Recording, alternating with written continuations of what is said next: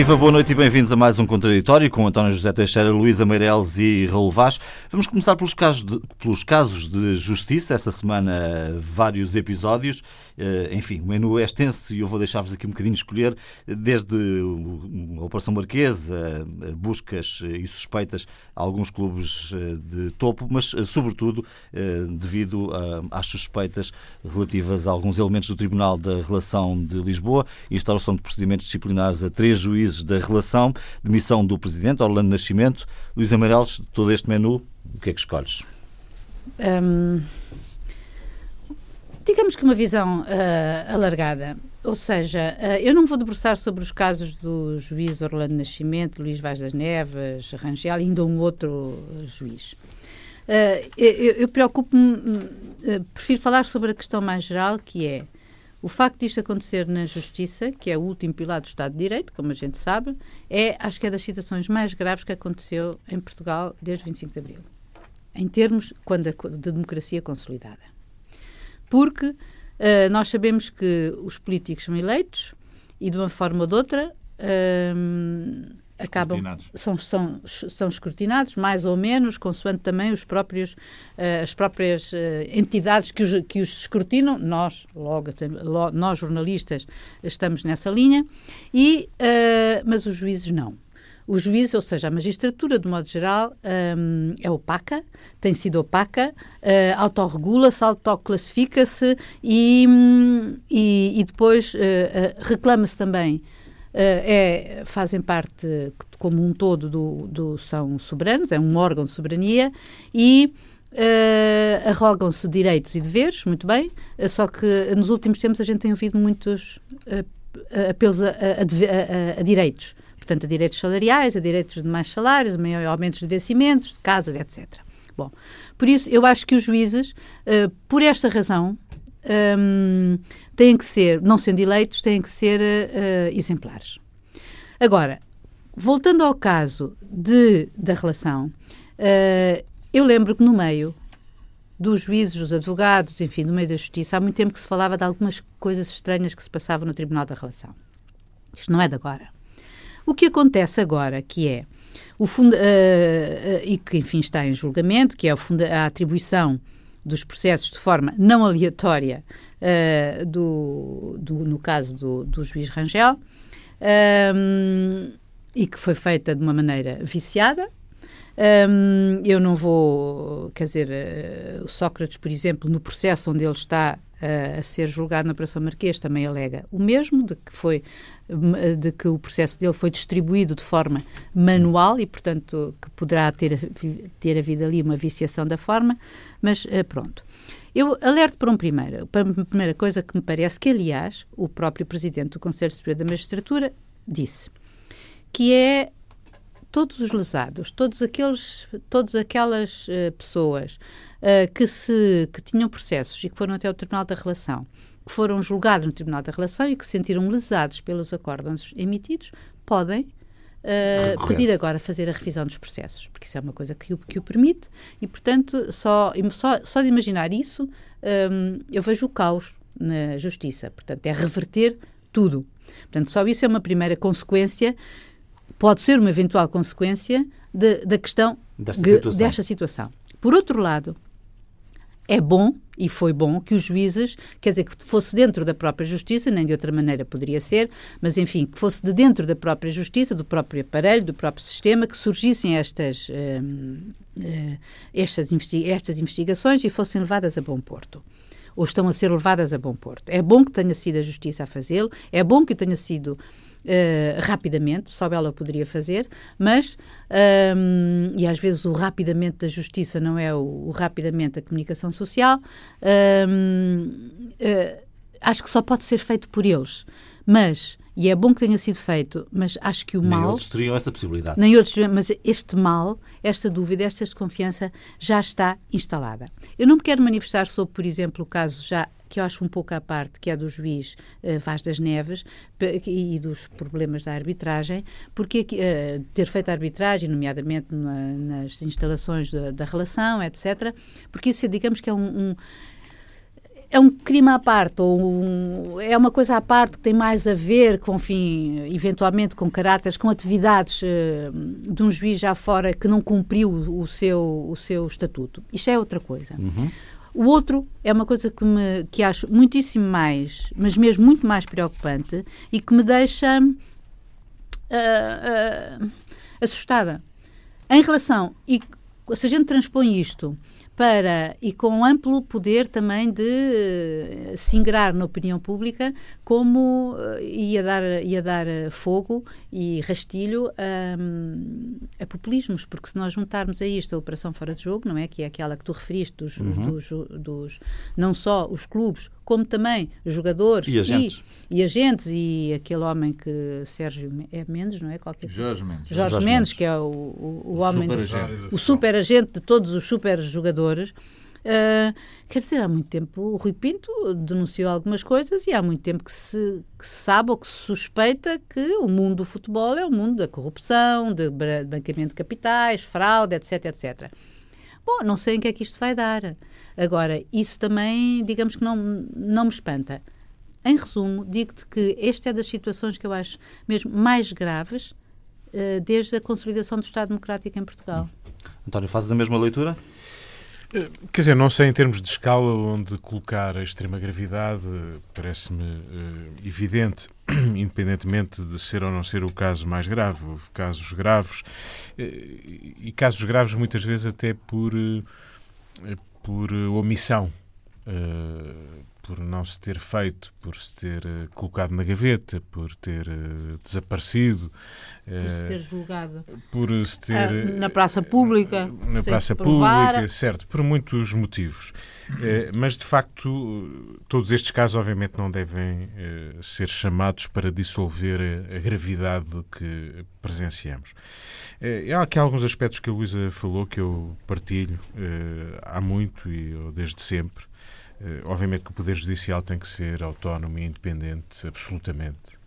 O que não pode ser é um poder político que não tenha eh, controle. E nós temos sempre aquele velho princípio do quem guarda ou guarda, eh, e nós temos que ter eh, mais garantias de que o escrutínio e a transparência de processos no Poder Judicial que estão assegurados e que podemos ficar sossegados, obviamente com erros, mas o próprio sistema permite, eh, até se diz que o sistema português é, tem demasiadas garantias, no sentido em que é possível recorrer quando achamos que não foi feita justiça.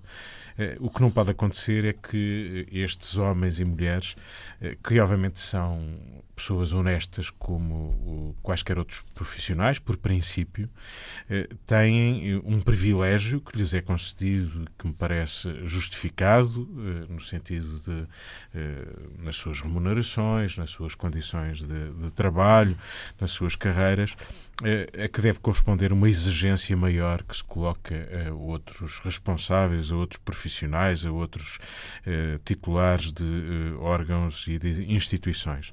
Desde logo a sobriedade, desde logo serem exemplos, serem referências, estarem acima de suspeita, serem escrutinados, eh, tudo aquilo que fazem, que escrevem, de poder nos devidos tempos ser público e não ficar apenas ao julgamento dos seus pares. A questão que aqui se coloca e que é ponto de partida para esta nossa eh, conversa tem muito a ver com isso, que é eh, uma espécie de arranjos que entre eles eh, se combinam para fazer até justiça privada em instalações eh, de tribunais superiores, eh, o que é extraordinário. Isto parece quase um Estado à margem do próprio Estado, um Estado paralelo que se cria ali. Eh, feito, justiça privada feita por eh, homens que tiveram as mais altas responsabilidades na justiça, o que eh, não deixa de nos de, surpreender, surpreender e ficar perplexos. E, portanto, estes casos de cumplicidades internas, que depois vemos se para os concursos, para os lugares, para as nomeações, para as comarcas, o que seja, seja para a distribuição de processos de alguém que é amigo, conhecido, que tem interesse ou não tem interesse no desporto, na política, onde quer que seja. Cumplicidades internas e externas portanto. Eh, isto é de uma gravidade extrema, obviamente, e, e deixa uma interrogação é até que ponto isto não foi uma prática que, mesmo que não continuada, sistemática, não foi uma prática que aconteceu em muitos tribunais, eh, com muitos profissionais. E o pior que pode acontecer, isto é um bocadinho como os tempos que correm a propósito das questões da saúde, é ficarmos com a dúvida e a suspeita que de repente leva tudo atrás. De repente somos tentados a pensar: bom, e naquele processo, será que ficou alguma coisa na gaveta ou se escondeu ou não se foi onde se devia ir? E, portanto, o pior de tudo isto é quando os próprios magistrados não percebem que se estão a diminuir, a enfraquecer, e quando vêm à praça pública fazer muitas exigências em relação a, aos seus estatutos, às suas remunerações, a perdem absolutamente quando deixam de ser exemplos de excelência, porque é isso que tem que ser, de rigor, de sobriedade, referência para a sociedade, eh, algo, uma instituição em que é preciso ter total confiança, não é muita confiança, é total confiança. Isto é o que, em geral, se pode dizer, em particular nestes processos.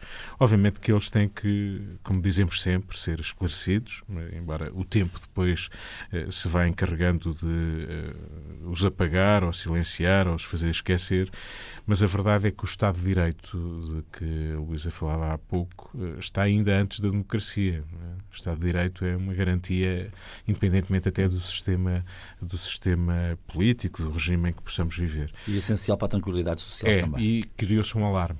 Nós estamos em tempo de alarmes e de vírus e de receios e de medos este é um receio uh, significativo. É curioso porque no meio destas histórias vem sempre, de repente, uma grande operação para nós voltarmos a acreditar que as coisas estão a funcionar. Uhum. Eu não digo que não se justifique. O que é curioso é que é Há é preciso acontecer alguma coisa que corra mal para parece que alguém acordar a seguir e que é preciso finalmente uh, fazer algo que não se fez, se calhar há muito tempo. Quando se perde a confiança na justiça, uh, perde-se parte da confiança, ou grande parte, num sistema democrático. E este é um tiro uh, que o edifício levou uh, no porta-aviões. Porta quer dizer, vamos, como a Luísa disse, e o António também sublinhou, quer dizer, isto ou, ou se resolve com celeridade e com objetividade, quer dizer, eh, chamando, permite-me a expressão, os bois pelos nomes, ou então estamos perante uma circunstância de facto de ataque brutal à, democracia através, obviamente, da falta de crédito da justiça. É evidente que isto, isto, isto não, não nasceu hoje. Não, não estou a falar especificamente do caso da relação de Lisboa, que já foi aqui uh, devidamente explicado uh, e comentado. Quer dizer, isto, quando eu vi, quando nós portugueses começamos a ver os, os juízes, uh, os procuradores, a serem eles os protagonistas, Uh, ainda ontem vimos a operação fora de jogo, onde, claro, lá estavam as televisões. Ou seja, uh, há, há, aqui um conluio. Eu não estou a criticar a comunicação social. É evidente que a comunicação social, se recebe uma informação de que vai acontecer uma coisa com dimensão e com expressão pública, é a obrigação da comunicação social ir ao sítio. Mas ainda ontem vimos o, o juiz Carlos Alexandre, obviamente, a entrar uh, num sítio fora de jogo na minha opinião, claramente fora de jogo. E, portanto, devia ter um cartão vermelho e ser, e ser expulso daquele, daquele desafio. Ah, quer dizer, quando nós uh, olhamos para o TICão, onde estão os processos de, de maior uh, relevância... Que é o Tribunal de Instrução Criminal. Tribunal de, de Instrução Criminal. Praticamente entrega duas pessoas ou seja, Carlos Alexandre e Ivo Rosa. Mais como agravante, quer dizer, eh, a partir do momento em que Ivo Rosa ficou Exato. exclusivo com a já Operação Marquês, já, já, não são dois. E lá volta a ser um Há só um, no que fundo, que, aquilo que Carlos Alexandre sempre ambicionou. Sempre ambicionou, exatamente. Portanto, houve também duas juízas que foram Duas juízas que, entanto, foram afastadas. É. A, a, a, juíza Mariana Machado, que voltou para Santarém, Uh, e a juíza, uh, tenho aqui o nome dela, a Conceição Moreno, que aliás teve a instrução do, do processo El, Els Angeles, que, que, que está a, aguardar uh, colocação. Portanto, ou seja, os casos mais graves, supostamente mais graves no sentido de, de, de de avaliação, de trabalho e tal, estão entregues a um juiz que se chama Carlos Alexandre. Quer dizer, isto não é aceitável. Quer dizer, o Portugal. E nem sequer tem... está em causa a sua seriedade, não, não honestidade, está, não está, profissionalismo. Está, está Agora, causa... não pode ser uma figura Agora, providencial. o, o, super, o super juiz, não é? Mas ele aceita. Ou seja, há uma vontade e um desejo de protagonismo de abocar, se me permitem a expressão, os casos que são mediáticos. E é por isso é que ontem o vimos no, no fora de jogo e, vamos vê-lo em outras circunstâncias, certamente. Deixa-me só dizer-te uma coisa. Lembrar aqui uma coisa que também me assusta: é que no Facebook, por exemplo, existe uma página de apoio ao juiz Carlos Alexandre, que tem milhares de seguidores e que, de acordo com os estudos feitos pelo, pelo ISCTE, é uma das páginas mais uh, fabricante de notícias falsas. Pois, eu não sabia. Ele não traz culpa isto, sim, disso, culpa, mas, mas, mas, só, mas, só o facto disso existir é, é, é qualquer é coisa. É cúmplice na, na, na, nessa circunstância. Um juiz não pode, quer dizer, a República dos Juízes é o pior sistema que existe. Exatamente. A República dos Juízes é o pior sistema que existe.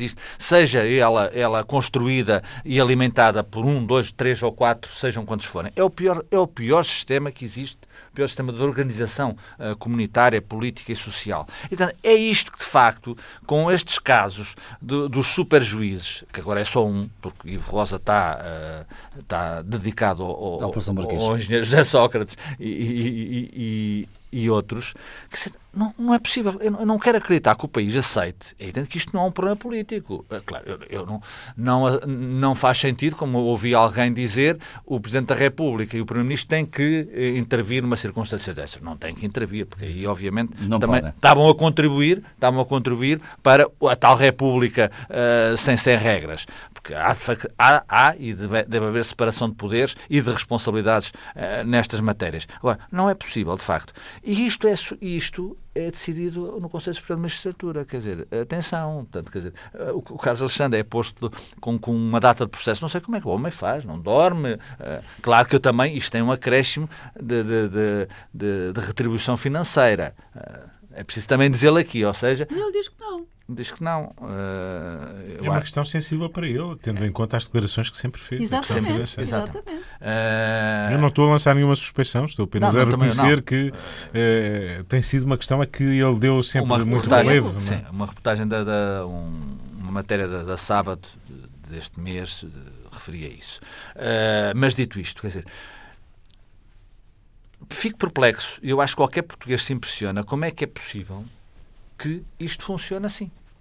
Quer dizer, o Conselho Superior de Magistratura atribua uh, ao, ao, ao, juiz Carlos Alexandre os processos todos delicados que existem na sociedade portuguesa e assim vai Portugal. Quer dizer, portanto, é preciso que a justiça se dê ao respeito, é preciso que a justiça, em relação a este caso da relação, uh, o resolva rapidamente, que as pessoas sejam responsabilizadas por aquilo que eventualmente pelos erros cometeram e que, obviamente, se de, um, uma vez por todas, se começa a olhar para uh, o Tribunal de Instrução Criminal de outra forma, com outros meios, com outros. E há, e há meios, há meios humanos para uh, que os processos sejam, obviamente, uh, divididos por outros juízes e que, obviamente, um juiz, independentemente da sua qualidade, não concentre em si toda essa responsabilidade e também, e também é preciso dizer, todo esse poder. E por causa disso, tendo em conta os processos complexos e muito relevantes também para a saúde uh, democrática do país. Exatamente. Que não sejam postos em causa, porque houve erros processuais, formais, que possam, e eu não estou a dizer que os processos devem ter uma solução A ou a solução B. O que é importante é que o país consiga esclarecer alguns destes casos, que andaram na praça pública e andam durante anos e que, não e que depois, por um erro formal de uma nomeação, um processo que seja, sejam postos em causa e a gente nunca os consiga esclarecer. Claro. E isso é o pior serviço que estes homens podem prestar ao país. Viva, bem-vindos à segunda parte deste contraditório. Vamos agora falar da ameaça do Covid-19. Enfim, ninguém fala de outra coisa e é justo trazermos de, de novo aqui este problema. Estamos preparados, Luísa, é a tua convicção para fazer a nossa parte no combate a esta doença? Uh, se nós, nós como sociedade. comunidade, sim, se nós como comunidade, olha, uh, permita-me Permite-me dizer que eu acho que é um certo. Eh, que Graça Freitas, a Diretora-Geral de Saúde, tem, tinha toda a razão e foi muito certeira quando disse que esta é a primeira pandemia das redes sociais, no tempo das redes sociais. E eu acho que isto, em relação a outros casos uh, de uh, Isso é bom ou mal? pandemias, como estamos a verificar, eu acho muito mal e passo a explicar, uhum. porque há coisas que eu não, não compreendo e confesso que não sou adepto de teorias da conspiração. Primeiro, eu acho que existe, por causa das redes sociais, por causa disto tudo, um certo pânico institucional que depois não se compatibiliza com o, quando digo pânico institucional, é as regras e aquelas as decisões e as recomendações que são feitas para todos os organismos públicos e, enfim, empresas e sociedade em geral. Uh, depois, que não se compatibiliza com o discurso sobre a maior ou menor gravidade do vírus. Ou seja, o coronavírus, que é um coronavírus, que é um vírus que se conhece desde há muito tempo, eu até fiquei a saber, uh, curiosamente, que havia um chamado parvovírus, que é um coronavírus que costuma dar nos animais, mas e que é uma, uma estirpe do coronavírus. Portanto, esta também é, só que esta é uma coisa nova, que eh, os, os especialistas e, uh, dizem que não, não conhecem ainda todas as suas consequências, mas sabem que se contamina de uma maneira muito rápida e muito veloz, de uma maneira assintomática, etc, etc. Bom, isto é o suficiente para pôr as sociedades em pé de guerra? Eu digo em pé de guerra porque eu confesso que sinto que as pessoas já estão cheias de medo. Porque tu vês assim. Hum, vamos para casa se alguém que é uh, o marido de alguém que esteve em contacto com não sei quem ou deu um aperto de mão a uma pessoa que viajava num avião uh, que veio de Itália. E vamos para casa e depois o marido ou a mulher continua a sua vidinha e os miúdos vão para a escola. Ou vamos todos passar a viver em isolamento profilático, como se costuma dizer agora para a quarentena, em casa? Vamos todos ficar em casa? Isto, quer dizer, isto não é possível. Quer, mas é o clima que se está um, a, gerar. A, a, gerar e a generalizar. E eu acho que as, nós sabemos, e eles têm dito, que obviamente que a mortalidade é maior naquelas pessoas que são mais velhas, uh, que são mais frágeis, obviamente, mais vulneráveis e que, como costumamos dizer, é a lei da vida uh, ou com doenças crónicas ou doenças particularmente uh, complicadas. Mas, por exemplo, a mim, de um ponto de vista humano, eu compreendo duas coisas, que é, compreendo que o, as pessoas mais idosas, nomeadamente aquelas que estão nos lares, sejam, sejam protegidas. Compreendo que haja agora uma recomendação para que não se visitem as pessoas idosas que estão nos lares. E eu depois digo, meu Deus, mas elas já estão nos lares, já, já estão isoladas, já, aquilo já é o último recurso para quem não tem maneira de cuidar dos, dos, seus, dos, seus idosos em casa, e então ficam agora ali também num, num regime de concentração. Ou seja, tudo isto. Hum, quer dizer, eu acho que não bate a bota com a perdigota. Ou isto é um vírus que é muito pior do que se diz, ou então, como ainda hoje ouvia, o, o diretor-geral da OMS dizer e lamentar que, que, que haja muitos países que não estejam a fazer, a corresponder ao nível de ameaça. Portanto, eu estou, eu confesso que estou perplexa e, e, e, e acho que se está a inocular o vírus do medo hum. nas pessoas. António. Sim, eh, nós vivemos em sociedades de comunicação cada vez mais intensas eh, e mais eh, fáceis. Isso é extraordinário eh, do ponto de vista de que criou proximidade e todos nós nos ligamos de uma forma muito fácil, mas tem efeitos perversos. E, obviamente, que esta facilidade de comunicação em que vivemos, de comunicação permanente, estamos sempre em contacto permanente até parece que estamos em contato quando dormimos, porque os nossos aparelhos continuam a trabalhar e eventualmente é até quase por nós. Eh, tem depois este efeito de que quando há algo que nos pode ameaçar ou atormentar ou que pode, pode ser perigoso, ou, eh, bem ou mal, alguém vai carregar nas cores e, porventura, se não estamos suficientemente preparados e informados, eh, vamos ser inoculados com o tal medo e o tal pânico que é um inimigo talvez maior ou bastante maior do que o novo coronavírus. Uh, e esse é um problema, mas esse problema não tem, digamos, solução, no sentido que a sociedade da comunicação e de, do telemóvel. E das notificações. E não, não é? vai desaparecer tão cedo apenas, uh, não sei se é boa ou se é má notícia, apenas se vai ainda tornar mais intenso. E, portanto, a grande questão que se coloca é, numa sociedade assim, nós temos que atuar face àqueles que propagam o medo, o receio, o pânico com informação, informação válida, a informação que dê segurança às pessoas, que, que lhes diga o que é que têm que fazer, que lhes dê também a noção relativa do, da ameaça que têm pela frente. Uh, e, por exemplo, em relação a este uh, Covid-19, não é? é assim chamado, porque é, é, esse fundamentalmente, os coronas há, há vários, já havia, uhum. não, não tem grande novidade. Uh, a taxa de mortalidade que a, a Organização Mundial de Saúde diz que este vírus tem é de 0,7%. 0,7%. E para termos ideia do que isto vale, a gripe sazonal, a gripe, digamos, dita normal, eh, tem uma taxa de mortalidade de 1%. É baixa, mas é superior ainda, 1%. São dados da Organização Mundial de Saúde. Eh, a questão da taxa de mortalidade, que, que hum, estamos a falar em geral, o que nos sensibiliza muito é que, face ao número de contágios, e convém dizer que no mundo atualmente, eu não sei se já chegou aos 90 mil, mas anda já nessa passou, ordem. Já passou. Portanto, de, de, de, gente que tem, Sim, digamos, a doença. A, a, doença, que foi, teve um teste positivo. Eh, mas, enfim. metade foram curadas. Era isso que eu ia dizer. Mais de metade já, já recuperaram e, portanto, estão curadas desde que uh, apareceu.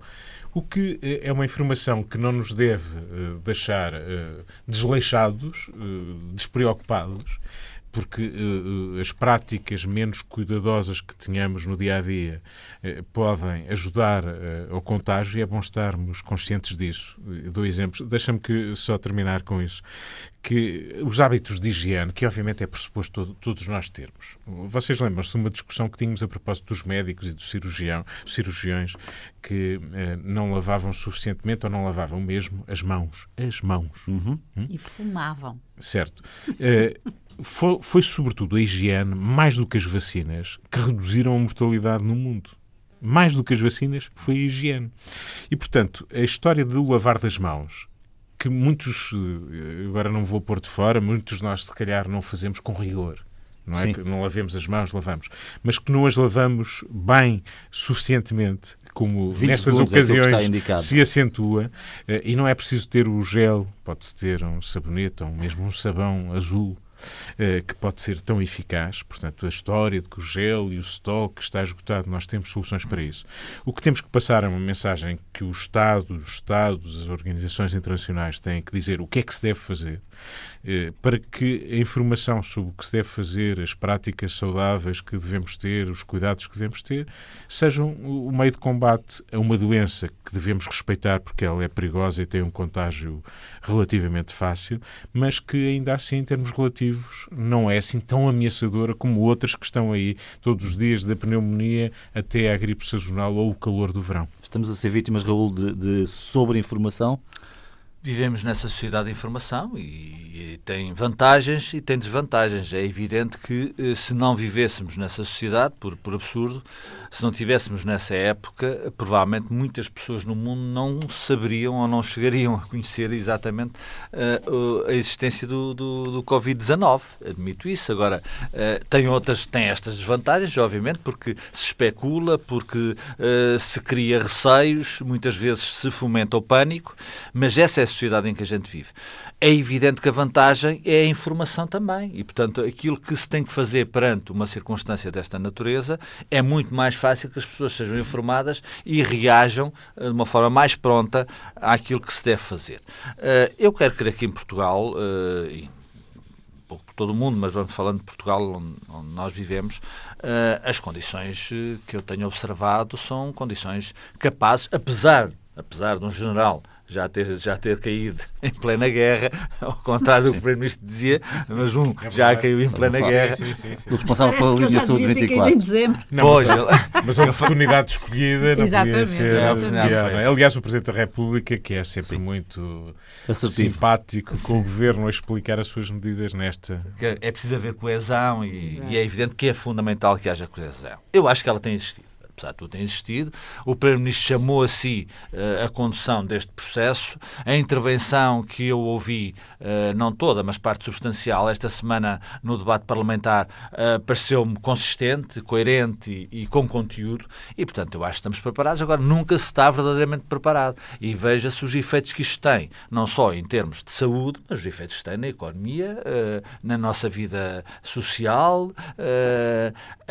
Obviamente que o crescimento já já vai ser revisto, os próximas taxas de crescimento, já previsões de crescimento já vão ser revistas em baixa. Uh, há, como se sabe, dificuldades uh, comerciais uh, que depois criam dificuldades industriais e empresariais e Portugal naturalmente não está imune a essa circunstância, a essa realidade e, portanto, vamos viver, espero que durante pouco tempo, mas vamos viver certamente um momento de empobrecimento em empobrecimento.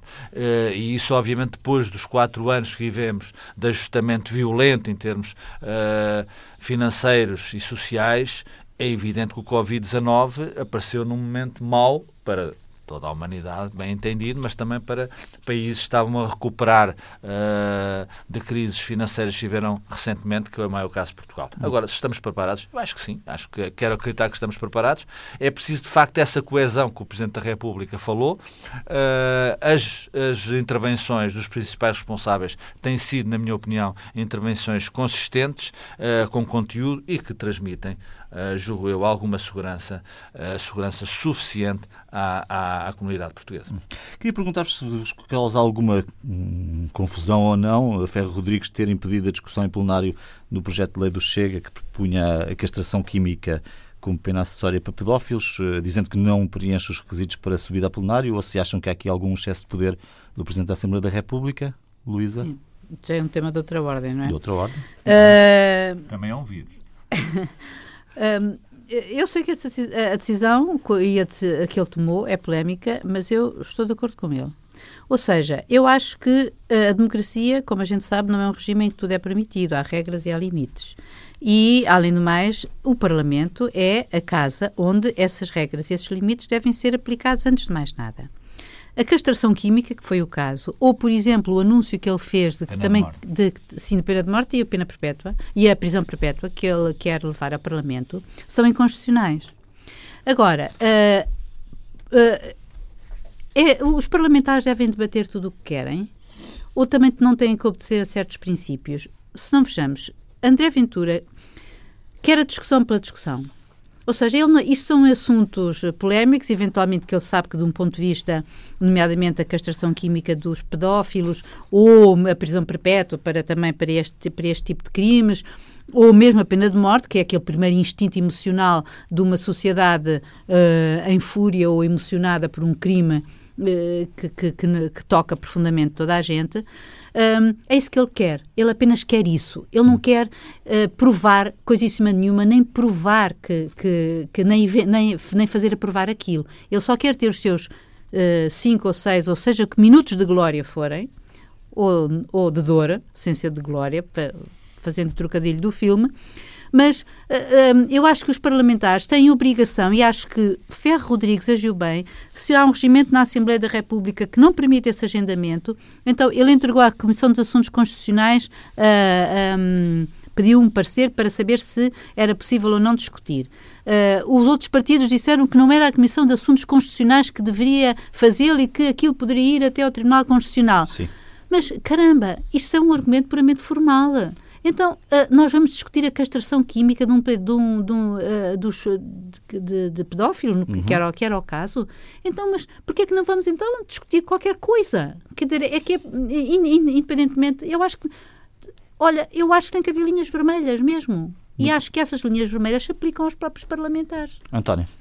Eu não vou perder muito tempo com esta questão. Acho um erro que fez Ferro Rodrigues, no sentido de que, apesar de ter poder e de se até justificar não, não discutir, eu acho que a, a superioridade da democracia uh, e o bom senso relativamente a um radical que quer, obviamente, ocupar tempo de antena é precisamente, uh, digamos, esvaziar esse balão.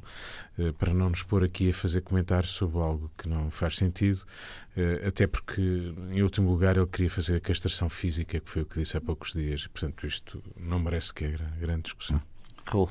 Uh, Deixa-me deixa recorrer a uma intervenção ontem do Presidente da República, uh, nos 30 anos do Jornal Público, que, que, sobre esta matéria, na minha opinião, não, não cita o caso, disse que os radicalismos não se combatem na Secretaria. Eu estou uhum. inteiramente de acordo. Ou seja, uh, Ferro Rodrigues cometeu um erro, está a cometer erros em relação a. está, está, está a dar importância demais a André Ventura, que obviamente é. Não, eu, é inqualificável em, em, termos de propostas políticas algumas e até em termos, sobretudo, de comportamento político e público. Agora, não se combate assim. E, portanto, quanto mais Ferro Rodrigues uh, se atirar a, André Ventura, limitando na, no, na, sua, uh, na sua parvoíce, uh, mais vai dar crédito público a André Ventura. Há isto, os, os, os populismos alimentam-se desta forma também, não só, é evidente. Vitimizando-se. Vitimizando-se.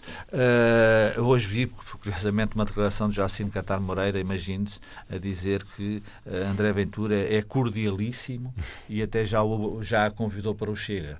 Uh, isto é, é Joacim a dizer. Já seriam dois. Portanto, já, também só se estragava uma casa. mas, de qualquer das formas, de qualquer das formas, eu acho que é importante que Ferro Rodrigues não vá por esse caminho, é a minha opinião, a não ser que, obviamente, há uma leitura perversa disto tudo. Já agora também deixa-me acrescentar esta leitura perversa política. Ferro Rodrigues é um homem de esquerda uh, assumido, claramente de esquerda. E isso é um, traço do seu caráter uh, político e, e pessoal com todo o direito e tem sido uma vida uh, alicerçada nesses valores. Agora, há aqui uma parte política que numa, pode ter uma leitura perversa, que é que com estas atitudes, uh, claro que isto fragiliza a direita. Uh, e, ou seja, isto cria um problema à direita. E quanto mais problemas a direita tiver, não estou a dizer que seja essa a intenção de Ferro Rodrigues, mas, mas eh, é uma leitura perversa, eu bem sei. E quanto mais problemas a direita tiver, que isto, o, o, o André Ventura cria problemas sobretudo à direita, não cria problemas à esquerda. Estas, estas bizarrias, para não utilizar o termo, do deputado André Ventura é, é um problema para a direita a direita democrática, a direita civilizada, a direita que, que, que se deve ouvir e, e, que pode ser alternativa de poder. Portanto, criando, alimentando uh, André Ventura, fazendo encher, uh, insuflar o balão, como o António disse, cria um problema à direita e, obviamente, beneficia a esquerda. Mas isto é uma leitura perversa. Brevíssimos minutos para falarmos de eleições nos Estados Unidos. Tivemos a super terça-feira, dois candidatos, os dois, dois que tomei nota, eventualmente, talvez me tenha escapado mais algum, mas Bloomberg saiu, Elizabeth Warren também. Como é que estamos, Luísa, nesta corrida do lado democrata? Olha, eu lamento porque uh, uh, uh, é engraçado que as eleições americanas têm aquela virtude por toda a gente a ter candidatos no mundo inteiro, não é? Que, que candidatos isto é, torcer por um candidato ou outro, um, porque sendo certo que nós não votamos nem, nem somos ouvidos na matéria. Mas a verdade é que tenho muita pena, uh, aqui confesso que a minha, a minha candidata preferida era, era Elizabeth Warren, saiu, tenho imensa pena. Uh, e agora, uh, mas independentemente do, do, do, que eu acho ou deixo de achar, sobre isso o que eu vejo é que isto caminha, uh, encaminha-se para um certo desastre anunciado e que parece que os democratas não aprenderam a lição de, das últimas eleições. Ou seja, Joe Biden, que foi o vice-presidente de Obama e que tem sido à custa dessa imagem que ele tem granjeado seus grandes apoios, é, digamos assim, uma Hillary Clinton de calças, porque faz parte do establishment completo Washington. do Washington e era, foi a razão pela qual uh, se disse que Hillary Clinton uh, terá perdido as eleições. E por isso, uh, eu, não, esta, eu compreendo que seja o candidato moderado, é o candidato centrista, mas deixou crescer e deixou completamente por causa dessa sua característica, deixou crescer o espaço à sua uh, esquerda, se quiserem, não é? É mesmo isso, de, de, hum, de Sanders, que defende é muito radical para os Estados Unidos. Nós sabemos que muitas das suas propostas, eh, como já aqui foi dito, já muitas das suas propostas não, eh, na, na, na Europa são moderadas. Dizer, não são moderadas e são o nosso dia a dia, não é? Esquerda, mas... Pô, sim, mas são, sim, mas não são, são comuns, radical. Um serviço, serviço universal, serviço de saúde universal e gratuito, enfim, tendencialmente gratuito, como é na nossa lei, mas enfim, não interessa. A questão é que isso dá e que ele arrebanha aos jovens, está a arrebanhar a comunidade afro-americana e arrasta para esse lado, que é pondo em polarizando, eventualmente. Uh, entre, uh, entre os dois candidatos democratas, uh, tornando impossível que um deles seja aquele que faça sentido combater Trump. Hum. E, e, torna mais viável a, a, vitória deste. António, ainda estamos há alguns meses, mas vale a pena fazer esta leitura. Sim, eu receio que os democratas não tenham o verdadeiro antídoto para, para Trump eh, e cada vez estou mais convencido que este homem que nos desagrada tanto, nos revolta tanto, continue eh, o seu reinado por mais, por mais anos. Eh, os democratas foram-se fragmentando à medida que a sociedade também foi fazendo, seja por etnia, seja por género, seja por causa. A verdade é que os democratas de repente tinham dezenas de, de candidatos a candidatos e agora vão, tudo indica, a solução será eh, entre Joe Biden e Bernie Sanders. Ainda tudo pode acontecer, a vantagem por enquanto está com Joe Biden, mas esta desistência de Elizabeth Warren, que não se sabe ainda, não anunciou pelo menos para onde é que vai pender, a sondagem sobre aquilo que seria a segunda opção do seu eleitorado e elas dão alguma vantagem eh, a Bernie Sanders, o que diz bem que estes eh, apoiantes eh, jovens, eleitores latinos, etc., como a Luísa dizia, estão muito inquietos e tendem à luz do espectro americano, Bernie Sanders arriscar-se na Europa a ser até um moderado. Uhum. Nos Estados Unidos é tido como um radical, um comunista, um socialista. Uh, a verdade é que Joe Biden é o homem, o antigo vice de, de Obama, foi sempre uma figura relativamente sombria, uh, com apagada, algumas. Apagada, sim, ou sombria sentido. também. Não, apagada, sobretudo, sim, mais justamente ou mais rigorosamente isso. É, sim, muito sim. experiente. conhecimento do é, mas Hillary Clinton também, com os defeitos sim, que isso sim, comporta sim, em relação a ser identificado com o establishment, que é, é sempre uma fraqueza, convém lembrar que Obama, que muitos admiramos, eu próprio, saiu, saiu em baixa, saiu derrotado da Casa Branca e, portanto, Joe Biden, que é tido como homem do centro, não conseguirá captar os mais revoltados com a situação atual. Eh, Bernie Sanders não conseguirá uh, ocupar suficientemente o centro e isso é uma boa notícia, obviamente, para Donald Trump. Hoje eu temo e não temo de hoje que fosse que, seja quem for, ou fosse quem fosse, uh, o homem tem, uh, tem o jogo na mão, ou seja, o homem é, por muito que se rosna Trump, a economia americana está boa, uh, o, o, o Covid-19 já lá entrou, mas ele diz que agora vai encontrar uma, uma vacina dois e vai, meses, em dois, dois meses. vai criar uma vacina.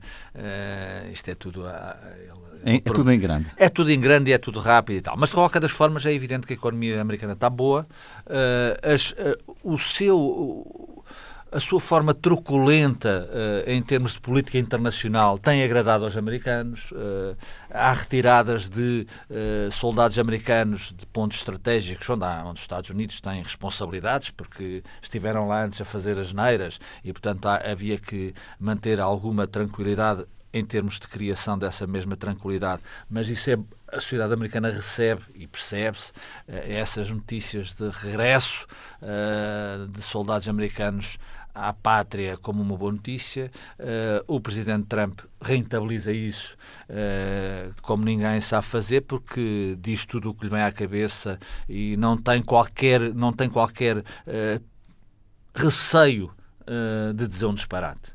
Esta é, esta é, é a grande qualidade de Trump. qualidade. Ou seja, o homem não tem receio de dizer um maior disparate porque não, não, não interessa. Uhum. E, portanto, eu acho que ele, infelizmente, vai ser reeleito, mas teremos mais quatro anos de Trump nos Estados Unidos e no mundo. Há teses sobre Sanders, a vantagem de Sanders sobre Biden. Há quem diga que uh, uh, Sanders não, não vai ao eleitorado de, de Trump e, portanto, seria melhor Biden. Uh, há a tese da Luísa, que eu também partilho, que, e do António, que obviamente Biden tem tudo o, o, o argumentário contrário de ser do, do, establishment de Washington, isso tem um custo. Agora, eu acho que uh, tanto faz dar-lhe ou não lhe dar, eu acho que de facto Trump tem a vida facilitada pelas circunstâncias da economia, sobretudo da economia americana, e também a questão dos democratas não se prepararam convenientemente durante estes quatro anos para terem um trunfo pudesse pelo menos incomodar Donald Trump. Só, Isso. só um número, julgo que Bloomberg, eh, Michael Bloomberg, gastou cerca de 500, 500 milhões, de dólares. E, não conseguiu... e que vai pôr agora, julgo que vai pôr, julgo, não, há notícias que vai pôr a sua máquina não, uh, ao, serviço de, ao Biden. serviço de Biden. Portanto, hum. Mas com, com, já não é com dinheiro que se combate, que se combate Trump. Hum. Ficamos por aqui esta semana, voltamos na próxima sexta-feira. Bom fim de semana, boa semana.